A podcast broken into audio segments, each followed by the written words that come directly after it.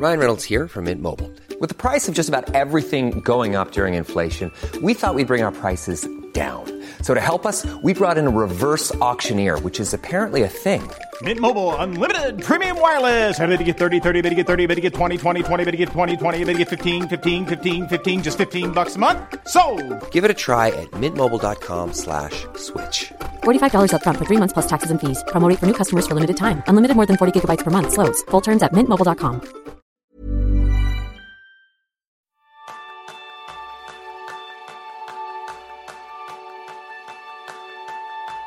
Bienvenidos a un nuevo episodio de Kenso, el podcast en el que descubrirás cómo ser efectivo para vivir más feliz. ¿Alguna vez te has bloqueado al hablar en público?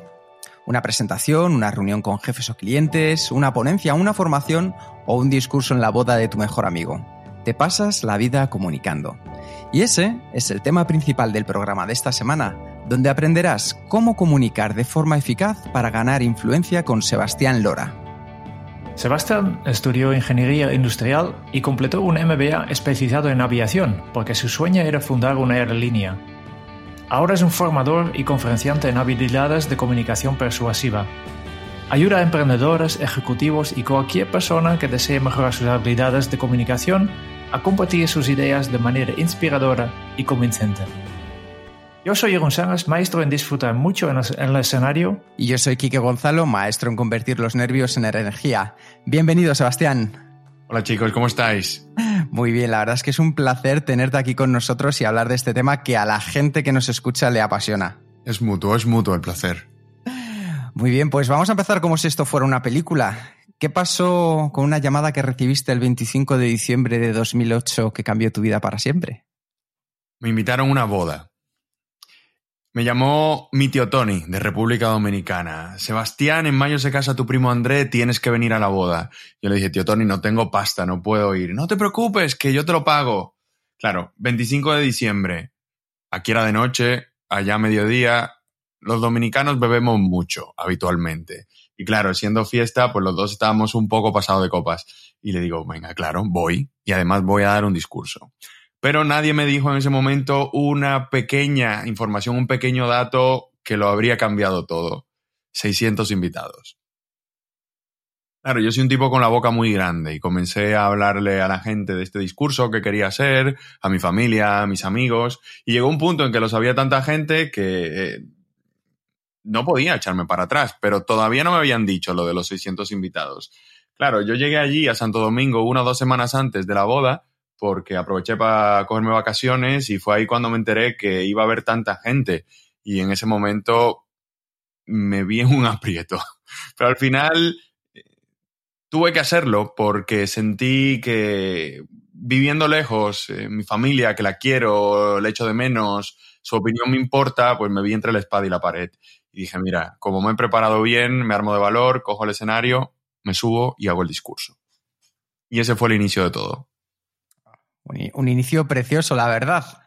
Precioso es una palabra, una manera de mencionarlo. Precioso como terminó, ¿verdad? Precioso en cómo terminó. Di que sí, que sí. Sí. Oye, una, una, una, de las cosas que a nosotros nos importa mucho, Sebastián, es que probablemente haya muchas personas que ahora te están escuchando y piensan que a lo mejor ellos no son grandes comunicadores. Desde tu punto de vista, con toda tu experiencia, ¿la persona que es al final un gran comunicador con carisma nace o se hace? Esta pregunta eh, surge con frecuencia, pero ya no solamente en términos de habilidades de comunicación, prácticamente para todo tipo de habilidad. Y sí que hay gente que nace con cierta predisposición, pero al final lo que importa es el trabajo, el trabajo intencionado, que eso quiere decir trabajo inteligente, pero también de corazón. Porque al final, cuando le dedicas mucho tiempo a algo y además lo haces con la intención adecuada, con una razón y una motivación positiva que te ayude a dar esos primeros pasos que son los más difíciles de todos, al final siempre gana el trabajo a la habilidad. Entonces, en respuesta a esa pregunta, yo me fío más en que se hace que se nace con ello, porque como suelo decir por ahí, vale más un introvertido preparado que un extrovertido improvisando. Perfecto, buena, buen, muy buena, muy buena sugerencia. Sebastián, tú has trabajado con miles de personas que han aprendido a hablar en público para ganar competitividad. desde tu punto de vista, ¿cómo definirías la comunicación eficaz para ganar influencia? ¿Cómo definiría la comunicación eficaz para ganar influencia? En el mundo profesional, la comunicación busca alcanzar objetivos y una comunicación eficaz es esa la que, que, te ayuda a alcanzar tus objetivos con mayor facilidad, más rápido, llegando a acuerdos en menos tiempo. Es muy habitual en el día a día del trabajo, ya sea que emprendas y estés en comunicación con tus clientes, o ya sea que estés en el mundo corporativo, en reuniones habituales con, con los equipos. Es muy habitual que no nos entendamos, principalmente por diferencia en perfil profesional. Le llaman maldición del conocimiento. A medida que te haces experto en algo, tu lenguaje se hace más especializado, tu manera de pensar más abstracta y te alejas de la manera de ver el mundo de las personas que no están dentro de tu propia burbuja de expertise. En la medida en la que no tengas esto en cuenta, te vas a alejar de las personas y eso eh, complicará el proceso de comprensión, que es el primer paso hacia influir en la mente de las personas. Por lo tanto, es importante tener en cuenta que necesitamos de los demás para poder conseguir apoyos y por lo tanto alcanzar nuestros objetivos profesionales y por lo tanto el primer paso es que la gente entienda no solamente las palabras, sino el valor de nuestras ideas. Me parece que con esto ya nos has dado un contexto maravilloso. Sabemos de dónde has comenzado tú, dónde ha comenzado tu historia. Nos has explicado también qué es para ti la comunicación. Y ahora nos gustaría saber, ¿recuerdas la primera vez en la que observaste el poder de la comunicación eficaz? Probablemente... No, con toda seguridad no recuerdo esa primera vez, pero sí recuerdo el comenzar a darme cuenta del impacto que tenía.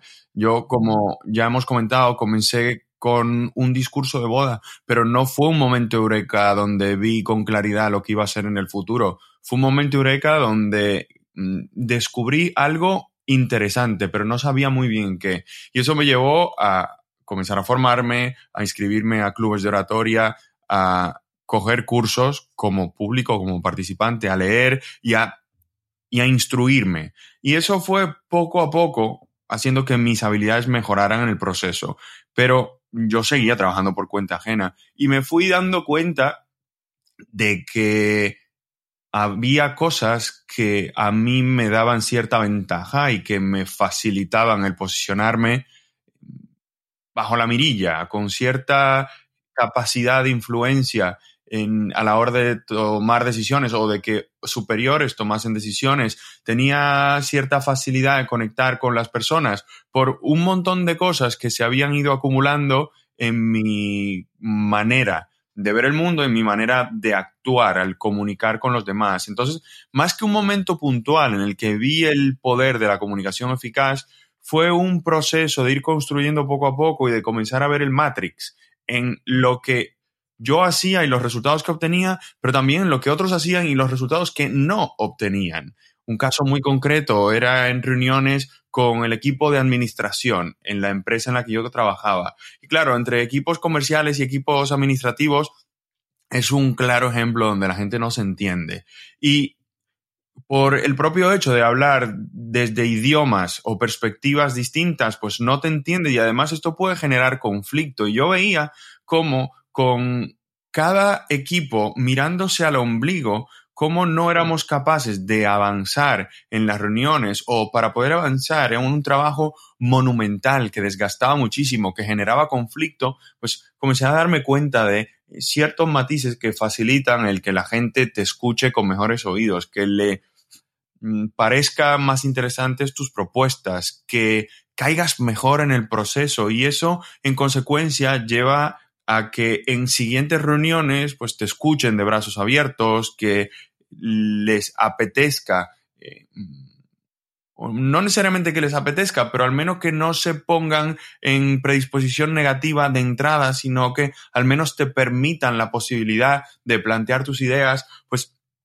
comencé a ver poco a poco el Matrix. Y al final esto es algo que mmm, no solamente ves en primera persona, pero es que cuando comienzas a mejorar tus habilidades de comunicación, vas dándote cuenta de todo lo que ocurre a tu alrededor. Porque al final las habilidades de comunicación no se aprenden solamente saliendo allí y obteniendo tablas, subiéndote un escenario.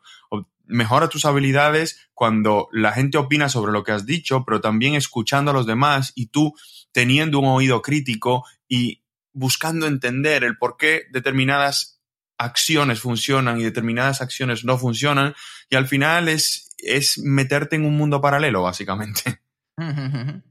Durante la Edad Media, la dialéctica y la retórica eran dos de las siete artes liberales que aprendían los personas libres. Y yo creo que hoy en día siguen teniendo gran vigencia, pero me gustaría saber por qué no se enseña estas dos cosas en, en las escuelas y relacionado con esto, ¿cómo aprendiste tú a comunicar bien? Mira, en la escuela seguimos todavía, o en la mayoría de las escuelas seguimos el modelo educativo que era adecuado y que se adaptó para la era industrial, donde se pretendía que la mayoría de humanos pues, trabajasen en una planta de producción, donde mm, bastaba con tener conocimientos básicos de ortografía, gramática, que bastaba con ser, con, tener, ser capaz de hablar y punto, tener nociones básicas sobre aritmética y muy poca cosa más.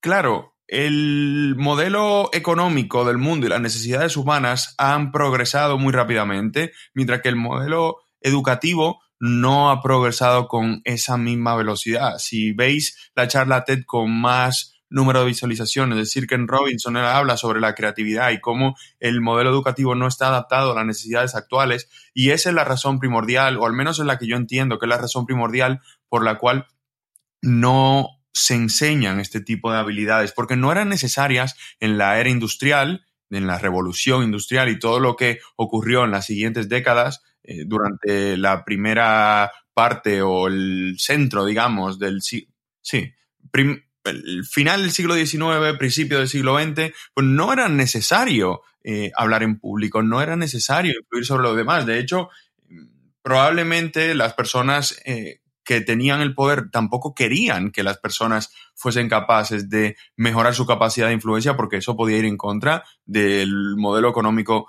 que, que, era vigente en esa época. Claro, cuando cambia el modelo económico, cuando cambia las necesidades tanto a nivel profesionales como a nivel eh, social, pero no se adapta el sistema educativo, vemos que hay unas grandes carencias y eso es lo que está ocurriendo ahora.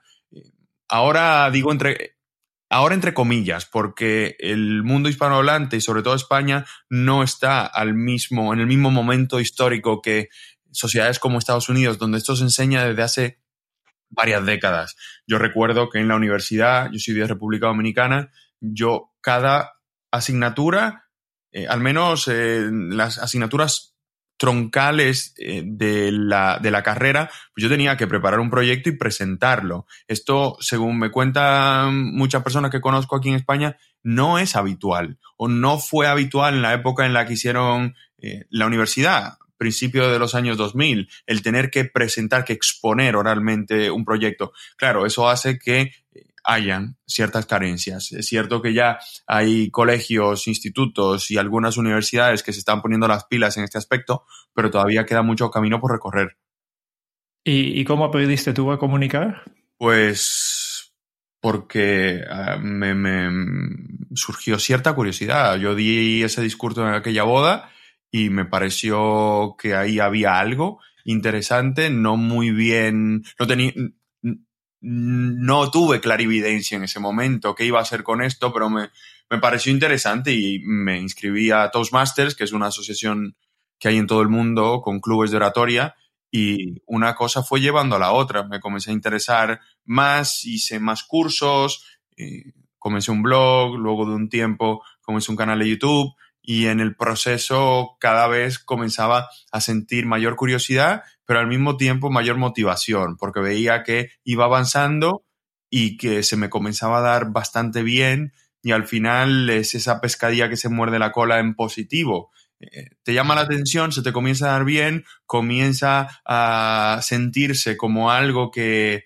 igual te gusta o te apasiona y en el fondo pues esto me ha llevado a dedicarme a lo que me apasiona. Probablemente no era mi pasión en ese momento, pero fue una mezcla de esa curiosidad, de pasármelo bien, de sentirme bien sobre el escenario y ver que estaba funcionando, pero al final vuelvo, eh, como consecuencia de una curiosidad comencé a investigar y a instruirme cogiendo clases, leyendo libros, blogs, escribiendo yo mismo y enseñando, pues eso es, ha sido lo que me ha enseñado a mí. Y desde tu experiencia, ¿cuáles son los mayores errores que cometemos a la hora de hablar en público? Bueno, hay múltiples. Yo creo que el error de base más importante es no ver la comunicación como una pieza estratégica.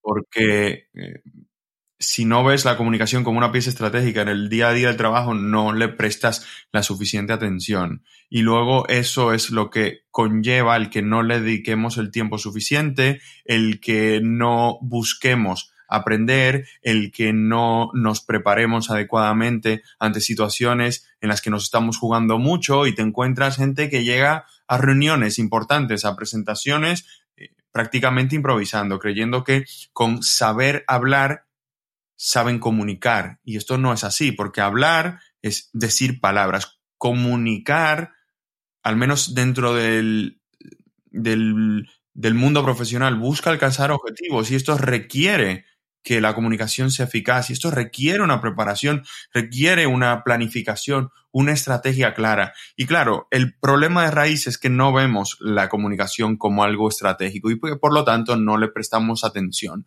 Y eso en el fondo es lo que termina goteando eh, para generar eh, todos esos otros problemas, dificultades o errores que hay por ahí.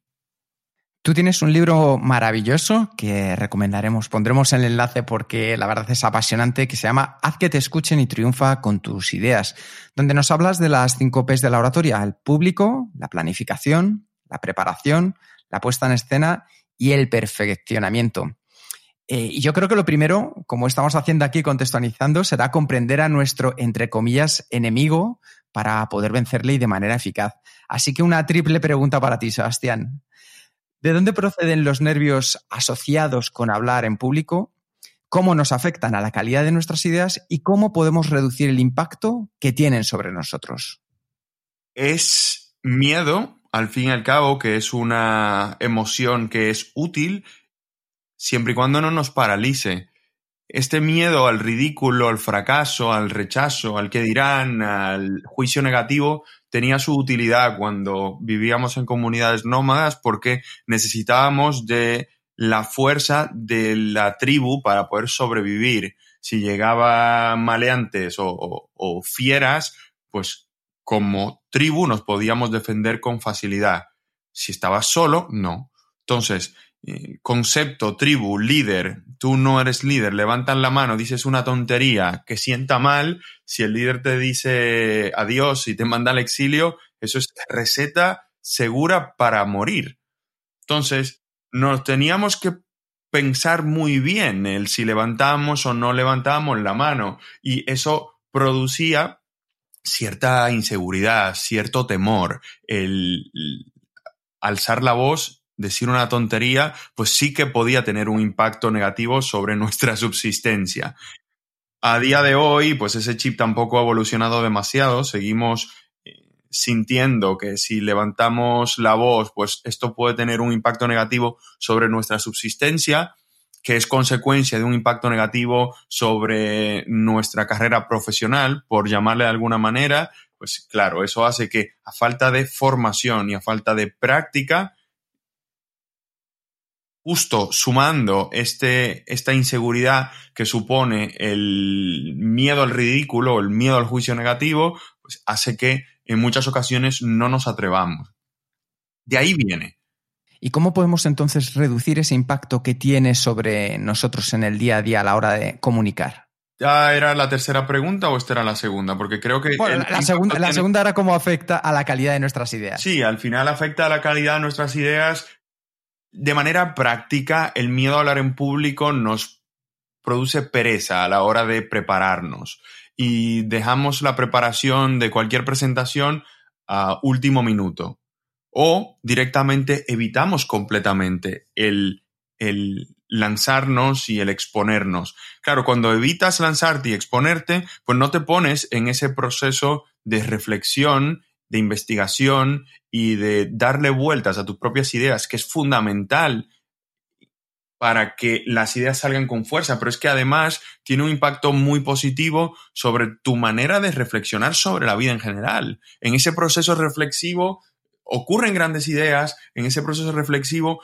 tu manera de pensar y de racionalizar las cosas también va evolucionando. Entonces, si no te expones a ese proceso en el cual preparas, planificas una presentación importante, pues te estás perdiendo una oportunidad valiosísima de mm, conseguir que evolucione tu propia manera de pensar. Esto por ser un poco filosóficos, pero si al final decides que sí, que te vas a lanzar y hacer una presentación, por la propia pereza que eh, conlleva esa ansiedad o miedo a exponernos, dejamos todo para último minuto, para último minuto. Y eso hace que eh, al final no salga muy bien. Como no estamos acostumbrados, como no tenemos la formación adecuada, pues nos vemos en esa situación creyendo que es suficiente saber mucho sobre algo para poder hablar coherentemente de eso un tiempo limitado y no es así. Y es ahí donde pueden surgir eh, o donde, se pueden hacer realidad esos grandes miedos. Y eso tiene un impacto negativo ya sobre nuestra propia capacidad de hacerlo en el futuro y eso hace que nos retraigamos todavía más y aquí evidentemente es, es, muy fatalista, pero esto le ha ocurrido a muchas personas. El llegar y exponerse sin la preparación adecuada que viene como consecuencia de dejarlo hasta el último minuto por la pereza que conlleva porque es incómoda la situación de a dos semanas vista estar todos los días pensando en esa presentación, en, en prepararla, eh, estás expuesto a esa incomodidad y esto, valga la redundancia, es muy incómodo. Entonces, cuando lo dejas en el cajón hasta el último minuto para evitar esa incomodidad, puedes verte en un aprieto donde ya es demasiado tarde como para prepararte para preparártelo realmente bien y terminan haciéndose realidad esos peores, eh, esas peores pesadillas, que es llegar allí que la gente eh, pues, pase de ti, que la gente te haga preguntas que seas incapaz de contestar y que y que eso tenga cierto impacto sobre ti. Aunque también es cierto que el impacto que, pasa por nuestra cabeza no suele hacerse realidad, porque también somos nuestros peores críticos y solemos ser muy fatalistas. Esto del tomate en cámara lenta hacia tu cara, eso solamente sale en las películas. Esto en la realidad no tanto, pero sí que es cierto que se te pueden cerrar puertas. Ahora bien, ¿cómo reducir las probabilidades de que esto ocurra? Pues lo primero es relativizando toda la película y preguntándote, ¿me vale la pena realmente quedarme dentro de mi burbuja y no exponerme? Si tus aspiraciones no son realmente grandes, pues sí, te vale. Pero yo estoy casi convencido de que quien esté escuchando este podcast es una persona con aspiraciones. Y las personas que tenemos aspiraciones, normalmente estas están fuera de la zona de confort. Lo que significa que hay que empujarse a hacer determinadas cosas. Y cuando descubres que hay una motivación o que hay una responsabilidad que es al menos igual en magnitud o superior a ese miedo, pues el pensar en ello y en lo que eso conlleva hacia el futuro, tu futuro, tu progreso, pues te das cuenta de que eh, tienes las razones necesarias como para al menos intentarlo. Si esta es tu manera de racionalizar las cosas, pues es muy probable que además comiences a plantearte qué hace falta para conseguir ese objetivo que estás buscando y que por lo tanto en ese momento en el que te subas al escenario salga un poquito mejor de lo previsto, pues te das cuenta de que te tienes que preparar y dedicar cierto tiempo. Por lo tanto, aquí, sobre todo, primer paso, entender que el miedo está ahí y va a estar ahí siempre, pero que en el fondo no tiene por qué ser una situación de muerte. Para conseguir dar el paso y que ese miedo no te paralice, pues entender que puede haber una fuerza contrapuesta que si es al menos de la misma magnitud o superior, pues podemos eh, comenzar a actuar y eso es la responsabilidad de ayudar a alguien, eso es la motivación de alcanzar tu objetivo, ese es el hambre de progreso, ese objetivo, ese sueño que te has planteado. Claro, a día de hoy necesitamos el apoyo de los demás, por lo tanto, tenemos que exponernos. Entonces, cuando entiendes que ese sueño, esa responsabilidad, esas ganas de triunfar son al menos igual de fuertes o superiores al miedo, pues de repente ya estás dispuesto a dar ese primer paso, pero para asegurarte de que ese primer paso sea lo más sólido o estable posible, pues es dedicarle tiempo a prepararte. Dedicarle tiempo. Esa es la base de todo, porque sin una preparación exhaustiva es muy fácil cometer errores que en el momento de la verdad, como no estamos acostumbrados a ponernos frente a un público, pues hace que nuestra vocecita interior comience a llenarnos de basura. Y en ese momento, frente a la gente, con esa falta de formación, esa falta de práctica, si te dejas llevar por esa vocecita, pues ahí sí que se hacen realidad esas pesadillas, es la profecía autocumplida. Muy interesante al final la pregunta que nos tenemos que hacer de si vale la pena quedarnos dentro de, de, nuestra burbuja. Y ahora que ya conocemos y seguro que hemos puesto en práctica lo que nos está recomendando para superar a ese enemigo interior, ya vamos a estar un poco más tranquilos. Y entonces, en vez de pensar en salir del paso, yo creo que vamos a pensar en triunfar a la hora de comunicar.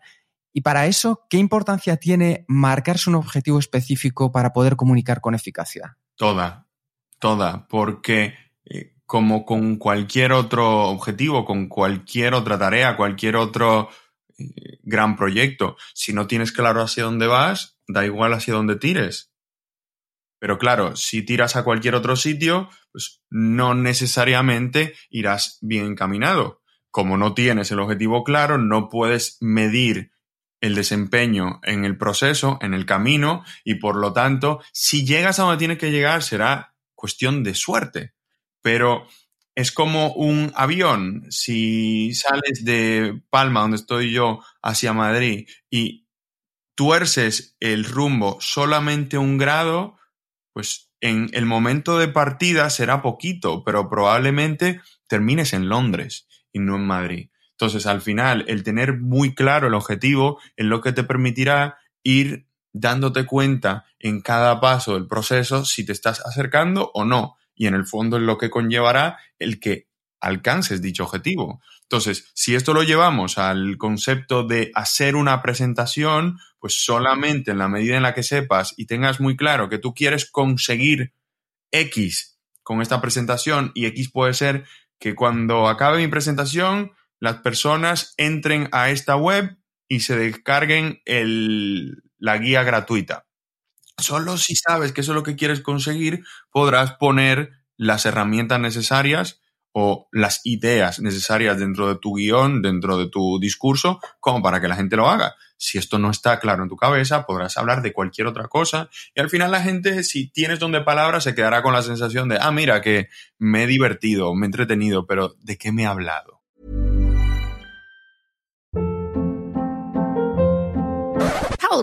What was that? Boring. No flavor. That was as bad as those leftovers you ate all week. Kiki Palmer here, and it's time to say hello to something fresh and guilt-free. Hello Fresh. Jazz up dinner with pecan-crusted chicken or garlic butter shrimp scampi. Now that's music to my mouth. Hello Fresh. Let's get this dinner party started. Discover all the delicious possibilities at hellofresh.com. I'm Sandra, and I'm just the professional your small business was looking for. But you didn't hire me because you didn't use LinkedIn jobs. LinkedIn has professionals you can't find anywhere else, including those who aren't actively looking for a new job but might be open to the perfect role, like me.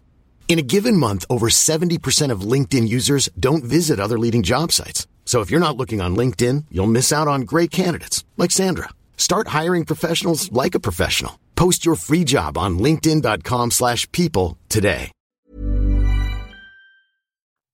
Y con, con estas ideas para, para, superar los nervios que, que, has hablado antes y ahora tener un objetivo específico, yo creo que, que podemos em, empezar a mover el foco de, de, nosotros a la audiencia, ¿no?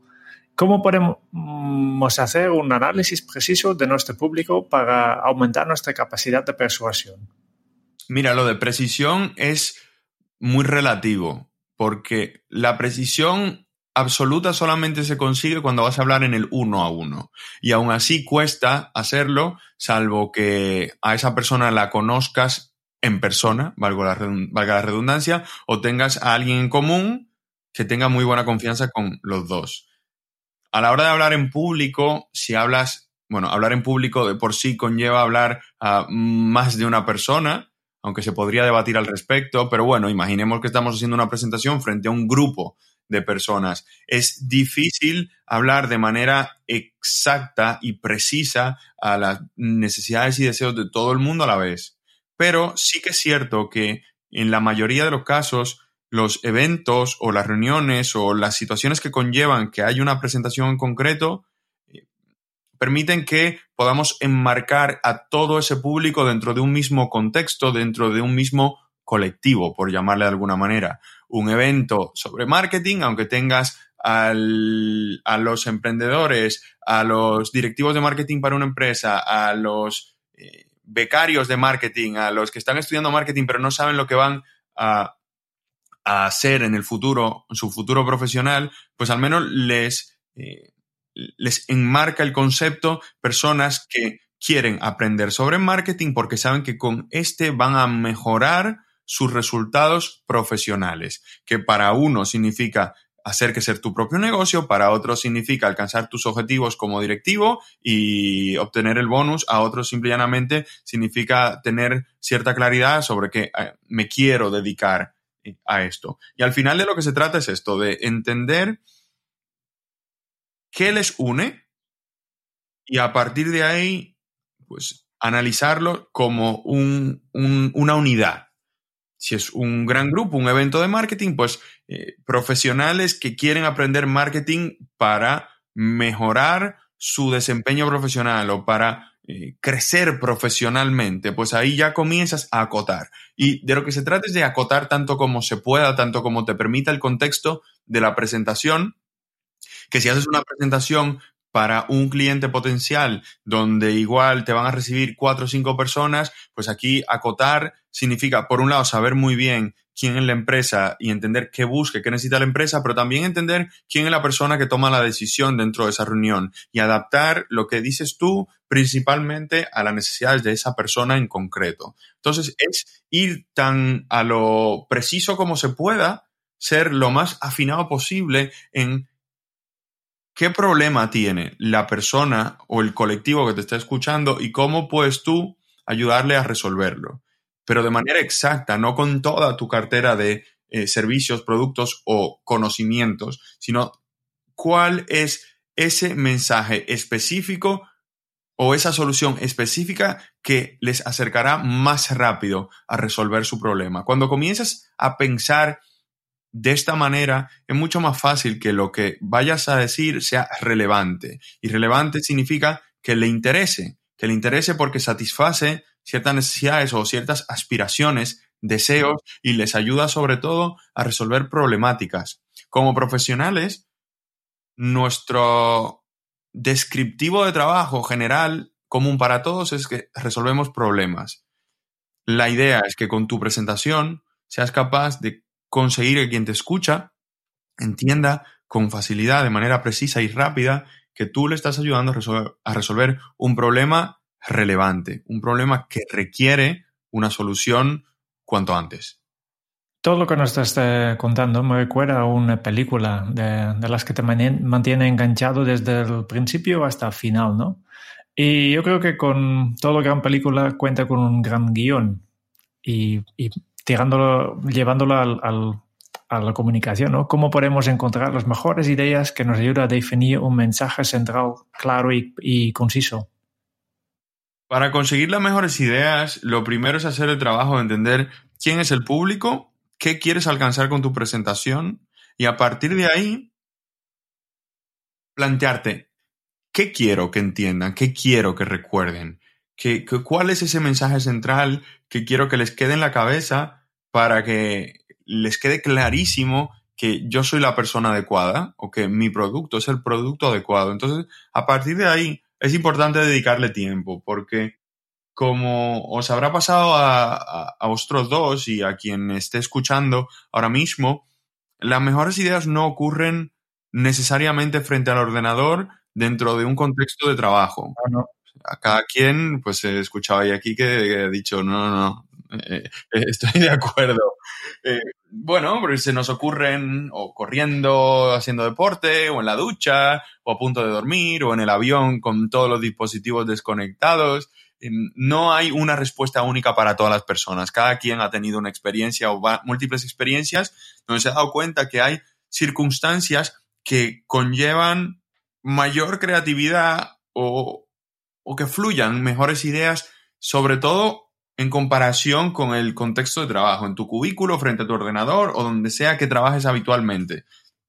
Y claro, esto demuestra que para conseguir que una presentación tenga grandes ideas, no puedes pretender elaborarla en una sola sentada, porque la mente trabaja de una manera distinta a la que nos gustaría.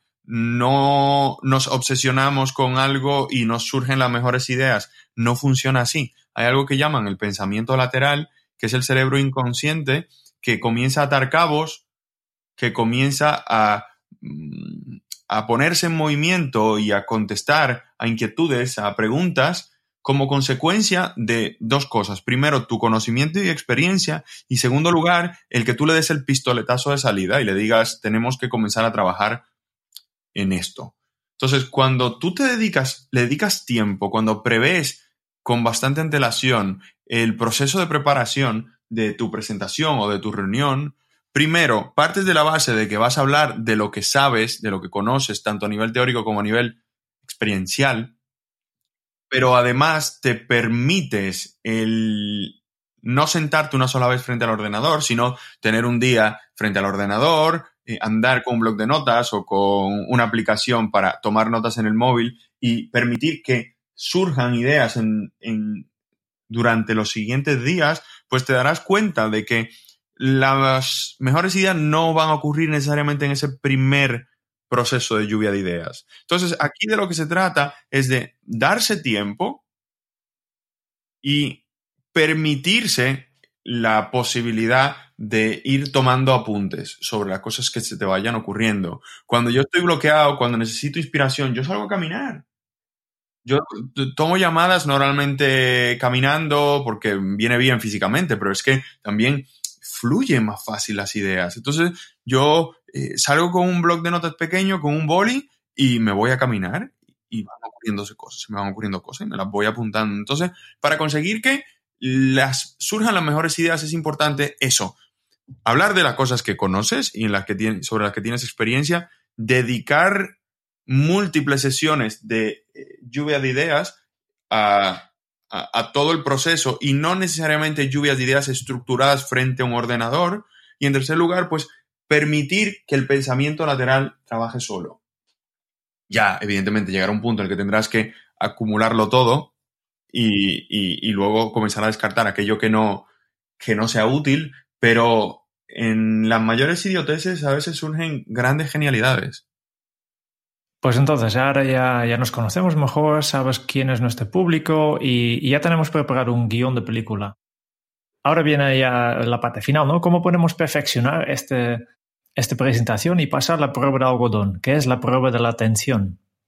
Mira, los humanos tenemos una capacidad de atención muy baja y mientras más pasa el tiempo, más baja es, principalmente por la cantidad de ruido que hay en el ambiente que se ha visto agravado por las notificaciones push de los teléfonos. Estamos en constante eh, contacto con eh, fuentes externas que quieren ganarse nuestra atención, lo que conlleva que cuando estamos sentados como público no estamos 100% atentos y quien esté presentando tiene que ser capaz de captar muy rápidamente la atención de quien está escuchando. Pues algo que es especialmente útil es sobre todo desmarcarte de la mayoría de presentaciones. La mayoría de presentaciones comienzan igual. Hola, me llamo Sebastián o buenos días, eh, muchas gracias por estar aquí. Y la mayoría de presentaciones son muy aburridas. Y claro, cuando comienzas como todo el mundo, instantáneamente te catalogan como todo el mundo y dicen, mira, otro más del montón. Pues queremos hacerlo diferente. Y ser diferente a día de hoy todavía significa ir al grano, entrar directamente con tu discurso preguntar algo. ¿A quién de aquí le gustaría ganar más dinero? De repente, uy, esto es diferente. Eh, si además está asociado a lo que quiere conseguir el público, o al menos aquello de lo que quiere huir, de repente lo estás metiendo en situación sobre algo relevante, algo que le interesa, pues instantáneamente la gente pues ya ve que esto no es lo de siempre y se permite, o te permite al menos, un minuto de atención. Y en ese momento, pues eh, ya tienes que ser capaz de, de, de deliver, como dirían en inglés, de ofrecer algo potente, pero sobre todo ese primer momento es importante que la gente se dé cuenta de que no eres uno más, que realmente vales. Es que hay un montón de presentaciones o de personas por ahí con muchísimo valor que tienen, han preparado una presentación con mucho cariño y que puede ser muy impactante, pero que si comienzas igual que todo el mundo, pues de repente eh, la gente que tiene ahora mismo sobre la mesa 17 cosas, que es lo más habitual del mundo, dirá, uff, otro más del montón e instantáneamente pasará al WhatsApp. Claro. Eh, ya tenemos el pack de la comunicación eficaz, ¿no? En todo preparado. Ahora, eh, antes, de, antes de salir al escenario, yo creo que, que, hay que hay que practicar, ¿no? ¿Qué importancia tiene este de ensayar todo lo que hemos preparado? Fundamental. Sin el ensayo no hay, no hay éxito en una presentación. Ojo, que el ensayo no significa que tengo necesariamente que ensayar para esta presentación en concreto. Significa que estas ideas tengo que ser capaz de decirlas de manera fluida dentro de esta estructura que he elaborado. Esto requiere verbalizar. Conocimiento no es igual a ser capaz de hablar de manera eficaz sobre algo.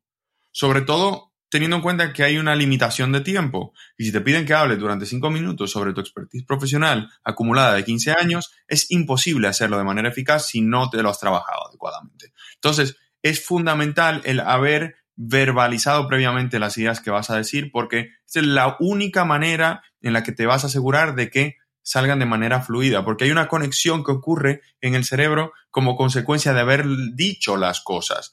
Claro, cuando en el día a día de tu trabajo hay ciertas ideas que estás diciendo con mucha frecuencia en el momento en el que la gente te pregunta sobre cosas sobre tu trabajo o se pretende que hables solamente de esto, pues esto ya en cierta medida es un ensayo. Simple y llanamente, esas ideas de las que quieres hablar, pues tienes que asegurarte de que ya las hayas verbalizado previamente y luego las pones en conjunto. Esto vale, en cierta medida.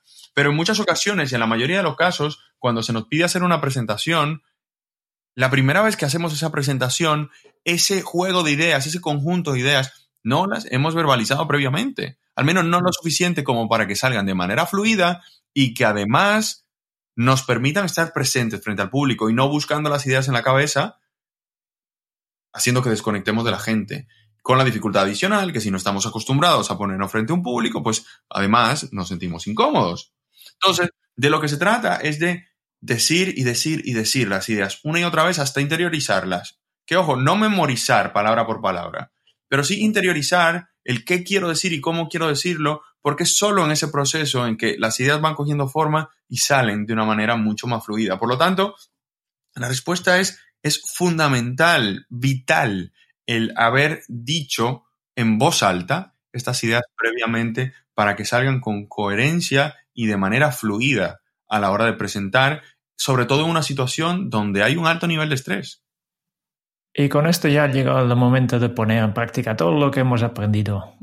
Entonces, ¿qué podemos hacer antes de saltar al escenario? Bueno, te coges el móvil, te grabas un pequeño vídeo, lo subes a Facebook y le pides a la gente feedback. Al final, lo que queremos eh, para subir al escenario es eh, ser capaces de asegurarnos de que esto va a funcionar y no es que tengas que grabarte y subir a Facebook tu presentación y subir al escenario, pero evidentemente una vez ya has ensayado y tienes tus diapositivas que más o menos funcionan o sin diapositivas, da igual, pero ya tienes tu guion y tu preparación y el ensayo, en teoría ya no te hace falta nada más. Pero sí que es cierto que muchas personas no tienen presentaciones a la vista, por lo tanto, estas recomendaciones que hemos dado no la pueden llevar a la práctica ahora mismo. ¿Qué pueden hacer para llevarlo a la práctica y que esto que están escuchando ahora les resulte práctico? Pues preparar un mini vídeo. Y simple y llanamente, con todo lo que hemos visto, pues piensa en quién es tu cliente ideal y, y elabora una pequeña estructura donde hablas de un problema que tú solucionas y que es relevante para tu cliente, le explicas cómo lo solucionas y luego al final le dices qué tiene que hacer para llegar allí, que normalmente es contactar contigo o descargarse algo. Pues te grabas esto en vídeo, lo subes a Facebook y le pides a tus contactos que te den feedback. Y esto ya es un grandísimo paso. Muchísimo más que lo que hace la mayoría de la gente. Ojo, que esto da muchísima pereza también, pero si lo que quieres es conseguir un resultado, quieres mejorar tus habilidades de comunicación, algo tienes que hacer. Y si no te vas a subir a un escenario porque no tienes una presentación por delante, pues lo más rápido y fácil es hacer un vídeo, porque todos tenemos un móvil, todos tenemos acceso a Internet. No todo el mundo tiene Facebook, pero tienes WhatsApp y puedes mandárselo a gente de confianza y que te digan qué opinan al respecto. Y diré, oye, que eh, quiero mejorar mis habilidades de comunicación. Te tengo confianza y por eso te mando esto. Por favor, dame tu opinión más dura. ¿Cómo puedo mejorar? Y eso ya te comenzará a dar pistas sobre qué cosas puedes hacer. ¿Que no te vale esto? Pues en la próxima cena con amigos, haz un brindis. Coge la copa, el cuchillo, dale la copa, ponte de pie y di algo. Previamente te lo preparas y dices unas palabras sobre eh, esa cena en concreto, sobre celebrar, sobre eh, la amistad, sobre lo que quieras, pero te preparas, lo ensayas un poquito y lo dices. Si además le dices a tu pareja o tu mejor amigo que te grabe, luego te podrás ver. Y cuando te ves en vídeo es cuando comienza a, a darte cuenta de qué cosas sí que tienes que mejorar. Y eso es muy poderoso verse en vídeo. Y, relacionado con esto, cuando comienzas a comunicar de manera eficaz, eh, seguramente es el momento que, que, serás muy consciente de que la comunicación va mucho más allá de las palabras, ¿no? Están los gestos, movimientos, tono, ritmo, pausas, todo este parte no verbal, ¿no? ¿Cómo podemos conseguir que nuestro cuerpo acompañe eh, a nuestro mensaje?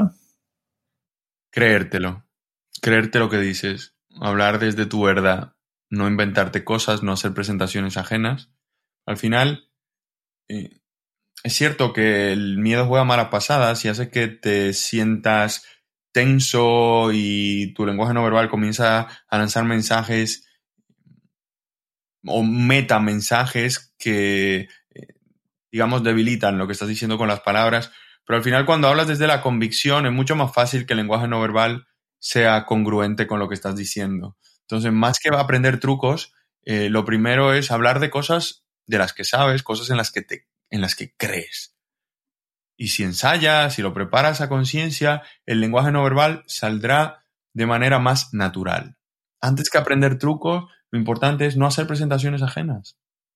Oye, y, si tuvieras que, que, lanzarnos un reto para mejorar nuestra comunicación y que podamos aplicar desde hoy mismo, ¿cuál sería? Pues lo que mencioné hace un rato. Coge el móvil, grábate, súbelo a Facebook y pide feedback. Yo no tengo más preguntas. Quique, ¿tú quieres saber algo más de, de Sebastián? A mí lo que me gustaría, Sebastián, es si pudieras compartir alguna pregunta final, algún siguiente paso, alguna sugerencia o mensaje que quieras dejar a los oyentes. Te dejamos la puerta abierta para que te comuniques directamente con ellos. Bueno, habéis hablado de mi libro. Quien no esté dispuesto todavía a comprarlo porque todavía no se haya convencido, pues se puede descargar gratis los dos primeros capítulos, sebastianlora.com barra libro. Está la introducción, está el primer capítulo, también con un enlace para descargarse recursos gratuitos adicionales. Ya con eso tienes un compendio interesante para dar esos primeros pasos. ¿Qué te gusta? Pues luego compra el libro, fabuloso. Pero con eso, ese recurso gratuito, ya eh, intención más cierta información útil donde vas a encontrar aquí, pues ya das un paso adelante que te va a desmarcar de, la competencia. El resto, pues eh, ya nos encontraremos en Internet. Muy bien. Estás llevando a la práctica todo lo que has explicado eh, en este rato, porque has hablado muy bien de, cuál es el objetivo y que la gente salga con una acción, ¿no? Antes de cerrar todo esto, tenemos una última cosa que es el cuestionario Kenso, que son 10 preguntas rápidas que hacemos con todos nuestros invitados.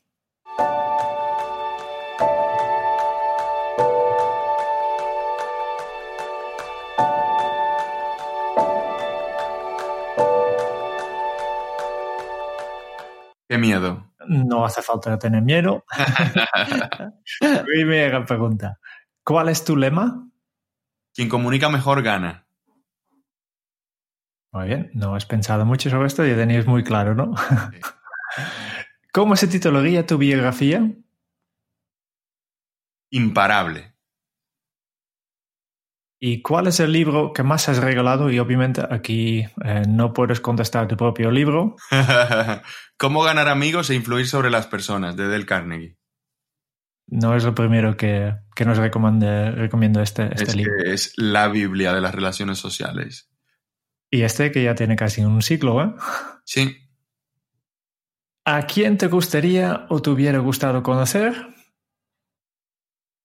En persona a Tony Robbins. Fui a su evento Unleash the Power Within en abril de este año y quedé loco. Quiero ser, de mayor quiero ser como Tony Robbins. Es un gran comunicador, esto sí. ¿Cuál es tu posesión más preciada? Mi cabeza. ¿Qué canción pones a todo volumen para subir el ánimo? Muy recientemente, Can't Stop the Feeling de Justin Timberlake. La, la, he puesto en varias ocasiones antes de hablar en público y la energía que se genera ya no solamente en la gente, sino la energía que se retroalimenta dentro de mí es brutal. ¿Cuál ha sido la pregunta más interesante que te han hecho? La pregunta más interesante que me han hecho. No lo recuerdo, pero lo que me han dicho más que más me ha movido a actuar es pon una fecha y anúnciala. Si no, no vas a lograrlo. ¿Qué se te viene a la cabeza cuando piensas en la felicidad? Pues dedicarme a lo que me gusta siempre, rodeado de mi mujer, mi hija y mi hijo que viene pronto. ¿Qué película volverías a ver cada año? Mm, de mayor tengo que reconocer que no tengo película favorita, pero de niño vi Wayne's World como 100 veces. volvería a ver Wayne's World por nostalgia. Eso no pone razón para ver la peli también. Vale, y ya para terminar, si tuvieras que dejar un mensaje en una cápsula para tu yo del futuro, ¿qué le dirías? Busca conectar con la gente primero que nada. Nosotros hemos conectado mucho contigo y nos has explicado un montón de cosas muy prácticos sobre cómo comunicar mejor, cómo influenciar a la gente. Y, y mientras tú estabas hablando, nosotros hemos estado tomando notas y queremos obviamente al final de esta entrevista compartir nuestras notas con, con vosotros. Una noche del 25 de diciembre de 2008 cambió la historia de Sebastián por una boda y un discurso para 600 invitados. Un aparente miedo le descubrió su pasión, convirtiéndose en un valiente de la comunicación eficaz. Porque hablar es decir palabras, y la comunicación eficaz lo que hace es ayudarte a alcanzar tus objetivos. Tú puedes ser un gran comunicador, porque hay personas que nacen con la predisposición para serlo. Pero Sebastián apuesta por los que se hacen, por los que realizan un trabajo intencionado que se lleva a cabo de manera inteligente y de corazón. Tienes que ser consciente que comunicar es una pieza estratégica. Con ella buscas aprender, te preparas de manera adecuada porque te estás jugando mucho. Y lo primero es que sepas cómo vencer al miedo, esa emoción útil que está y estará ahí para siempre. Nos ha explicado de dónde viene y que al final al alzar la voz en su momento nos ponía en riesgo en nuestra propia subsistencia.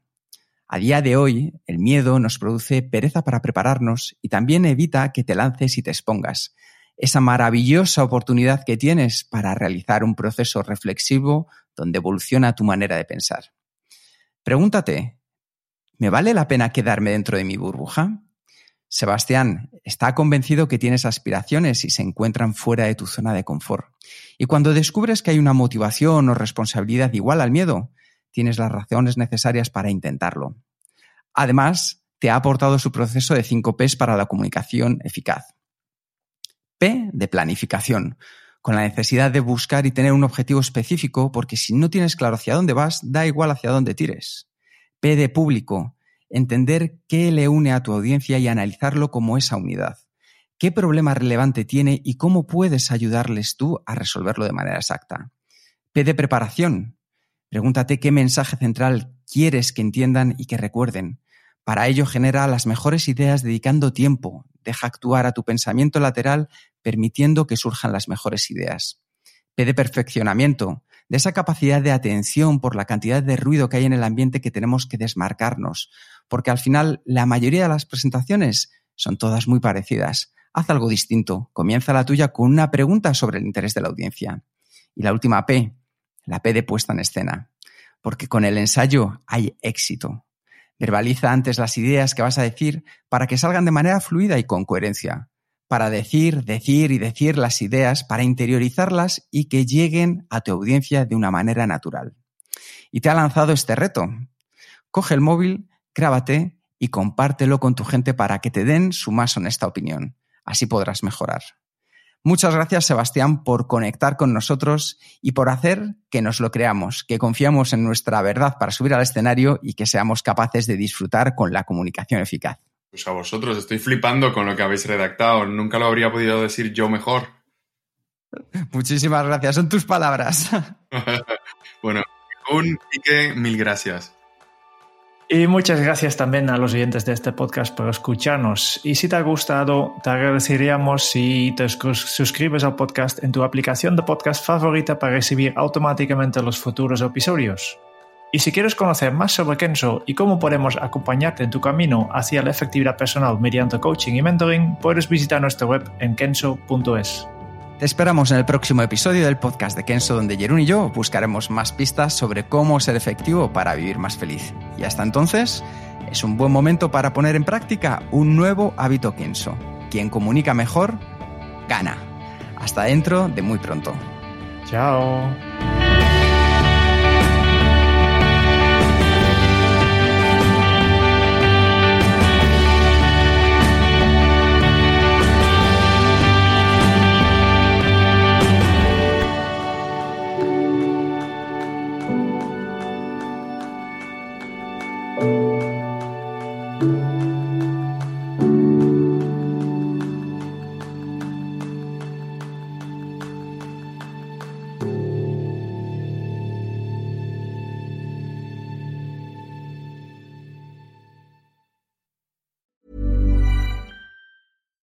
We're on a budget, we still deserve nice things. Quince is a place to scoop up stunning high-end goods for 50 to 80% less than similar brands. They have buttery soft cashmere sweaters starting at $50, luxurious Italian leather bags, and so much more. Plus, Quince only works with factories that use safe, ethical, and responsible manufacturing. Get the high-end goods you'll love without the high price tag with Quince. Go to quince.com/style for free shipping and 365-day returns.